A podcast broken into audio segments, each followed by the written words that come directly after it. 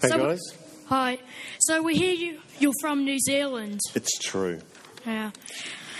So as a New Zealander, why are you most jealous of Australians? For coming up with clever questions like that, we just don't do it. Yeah. Why'd you move to Australia? Why did I move to Australia? Um, I'm only here for a week, unfortunately, and um, that's the only time they'd let me come over. So, yeah, I wasn't able to move to Australia. Otherwise, I'd get to hang out with guys like you and this forever, which would be great. Also, if you were in a dark alley, would you rather come face to face with a kangaroo or a sheep, and why? Whoa! I hadn't been warned there were big questions like this. I would rather. Oh, man!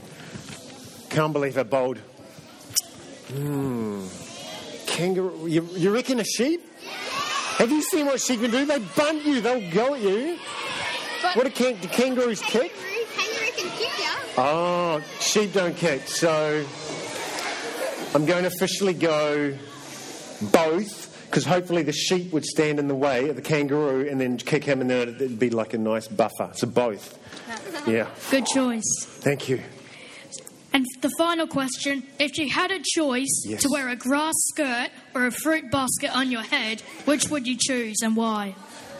So a fruit basket or a grass skirt on my head. No, so a fruit ba- so a fruit basket on your head or wearing a grass, Or a grass skirt. Yeah.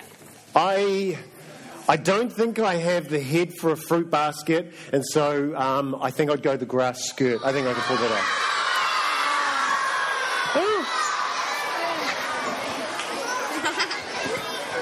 Right? Yeah, well, that was interesting. Thank you for the questions. Right?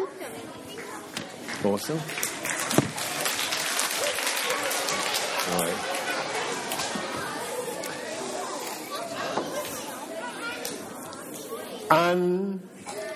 Unbelievable. Flow and snow, unbelievable. Praise and worship, unbelievable. Our little drama this morning, unbelievable. The boldness and the cleverness of those two questions, unbelievable. Kindy to year four and so bonus year fives. Thank you for the bonus of having you here this morning. Shot year fives. Unbelievable. But this morning I want to ask you a question. Can you see it? I was asked questions, and that's my question for you. Can you see it? Right now, just using your eyes, not your mouths, not your hands, not your ears, your eyes, look around.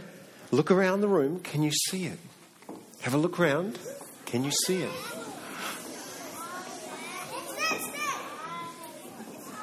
Oh. Some of you have asked the question, so let me answer it. Oh, you're trying. Yeah.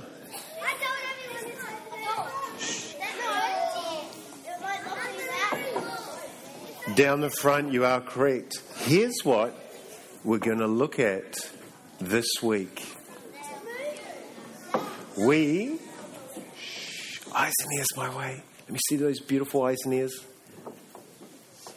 We're going to look at the unbelievable things that God has made for us, the unbelievable things that God has done for us, the unbelievable God that God is, and how He invites you and I to be part of His unbelievable plans. When I looked round, and I hope that when you're looking around, you're going, I'm looking for things, I'm looking for things, because when you look, you start to see, and everywhere, I can guarantee you'll see God. For example, when I look around, here's what I see I see my inability to put. That's right. I see M&Ms and the Bible says that every good thing is from God and I believe that he inspired somebody who sat down and went, I don't want to just make one color of chocolate. I don't want to make one shape of chocolate. I don't want to make one variety of chocolate. I believe that chocolate's best when it's lots of different colors and lots of different shapes and lots of different varieties. We don't just want blue milk chocolate M&Ms. We don't just want orange peanut M&Ms. We don't just want the green crispy M&Ms. We love M&Ms because they're all the colors and shapes and varieties. And that's what God does when you look around. That's the plan of God. For example, everyone knows goats, but did you know that in Morocco, the goats climb trees. Unbelievable. I know that your goats don't climb trees. I know my goats don't climb trees. But in Morocco, God's like, I made such beautiful, unbelievable, cool things, and I don't want everything to be the same. Just like M&Ms are better because of the variety. God says, I've created things to be unbelievable, like goats that climb trees. Check out what they do. Let me get out of the way. They don't just go, they go up to the top branches. And what they're looking for are these fruits here. They love eating them, and it's on these trees in Morocco. Look at them up there climbing trees. Unbelievable. Incredible things that God's made. Here's our key verse for the day. An unbelievable God has made unbelievable things for us.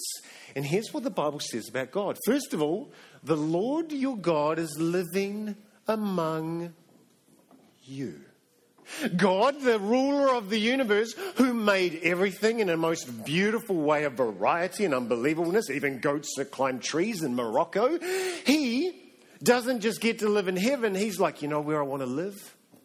Among you and me. Why? The Bible says he's a mighty Savior because he knows that when he's with us, he gets to save us. And it says he will take delight in you with gladness. God delights. You know when you have just had a big belly full of M&Ms and it's so delightful, even more than that, God delights in you. He loves you. He likes you. It even says here, with his love, he will calm all your fears. And finally, he will rejoice over you with joyful songs.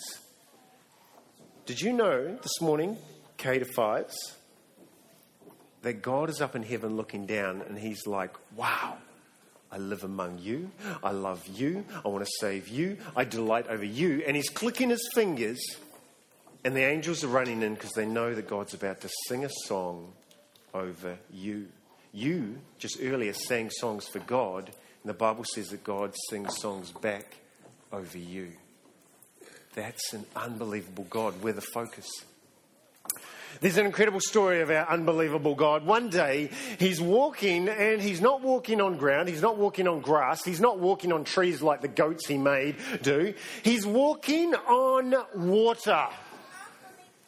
I'm going to use our Lego friends, and unfortunately, the animations have not come through. So I'm going to have to slightly re adapt the story, which is okay because we can go with the flow. Unbelievable. So he's walking on the water, but all around him is wind and rain and storm. And halfway across the lake, he comes across his disciples. He's been on the shore, and the reason he's an unbelievable God is because he knows to pray and tap into the power of God, an unbelievable God with unbelievable power for you and me. And Jesus is out on water, which is kind of unbelievable, but he's doing it. And halfway across are his disciples in a boat. They're fishermen. They know this. This is what they do. They know the lake. And so they're just doing their thing, but it's got scary because the wind has come up and the waves have come up and the rain has come in and the lightning is crashing all around and the thunder is just. And they're getting scared because this is not just a bad storm. This is not just one of the top three storms. This is the worst storm they've ever been in. And they don't know what to do. Because it's the worst storm. And they look out, and there's Jesus.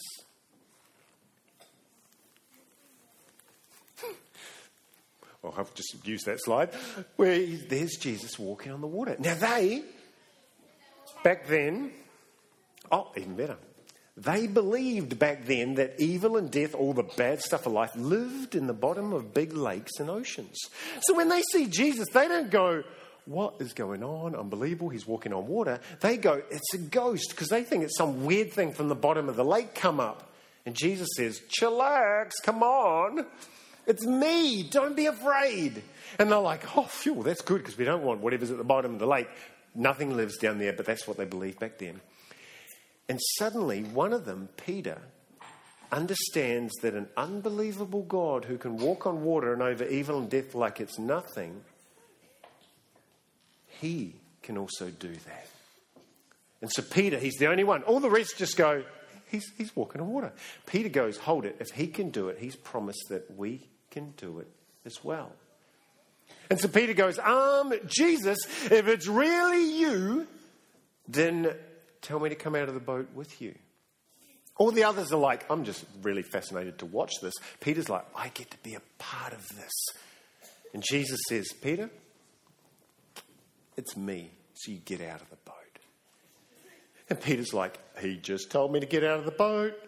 And so he first of all he does a little toe test, just like you do when you're about to hop into the bath. You do a toe test because it can't be too hot or too cold.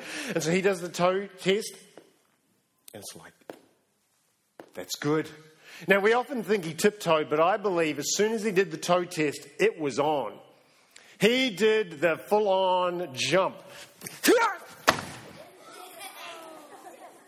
And it was good. And he was walking on water. Whoa. And he starts to do a couple of little slidey things back and a couple of slidey things to the side. And I mean, he's loving it. He's doing the unbelievable because he's looking at the unbelievable God who has invited him to be part of it. And then he looked around, and you know how you were just looking around for something.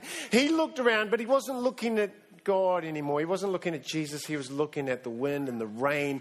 And when we look at that stuff, we lose the coolness of what God asks us to look at, which is Him. And he begins to sink. But immediately Jesus is there, and he says, Save me. And Jesus says, You bet I will. Because remember, Jesus lives among us. He wants to save us and delight in us chucks him back in the boat and says, Peter, why did you doubt? And then he calms the storm, and all the rest of the disciples go, Unbelievable, unbelievable. Final little story as we wrap up this morning. Oh, that's where we're heading. Two years ago in Sydney, just south of where we are, there was a student, slightly older. He went to university and he was studying medicine. He was going to be a doctor. And he's from Germany. And he was walking home one night. He was a medical exchange student. So he was just studying for one year. Then he's going to go back to Germany. And he's walking home on the streets of Sydney. And these three young guys jump out at him. And they're like, give us your phone and your wallet and your MP3 player. And so he's like, oh no, I'm being mugged. And so he handed them over.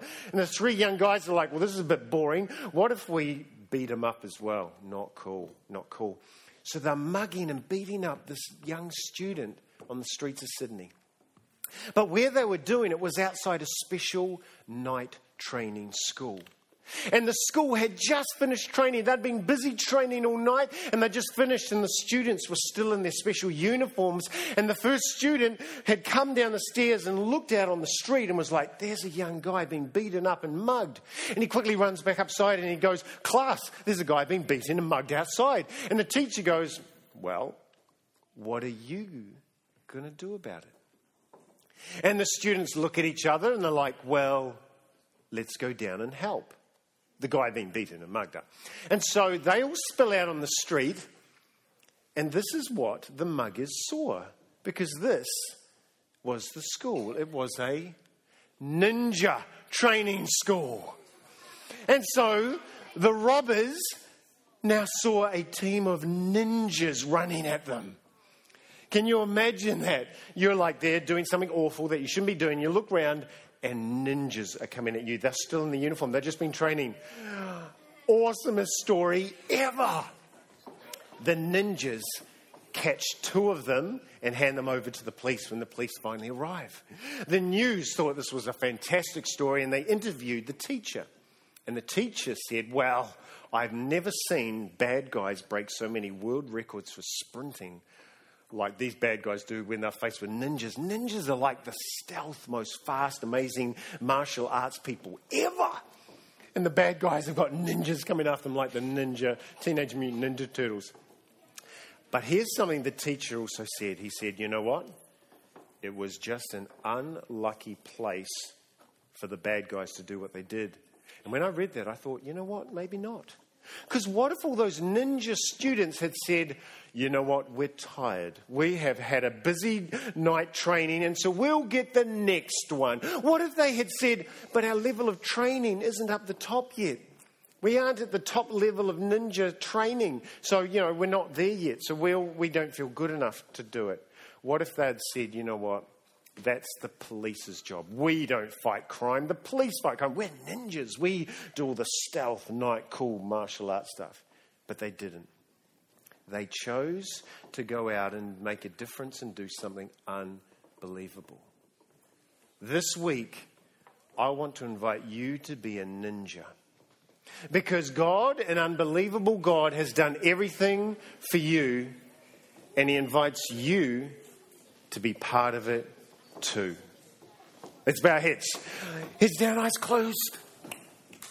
Father in heaven, Lord, you are just the most unbelievable God.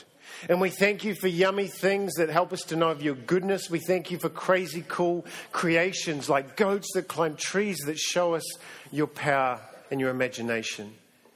But Lord, we thank you for your love. And I thank you that in front of me, a whole lot of beautiful M&Ms. Each one is different.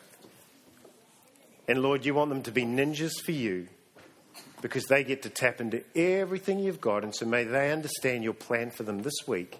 And I pray this in the mighty name of Jesus. Amen.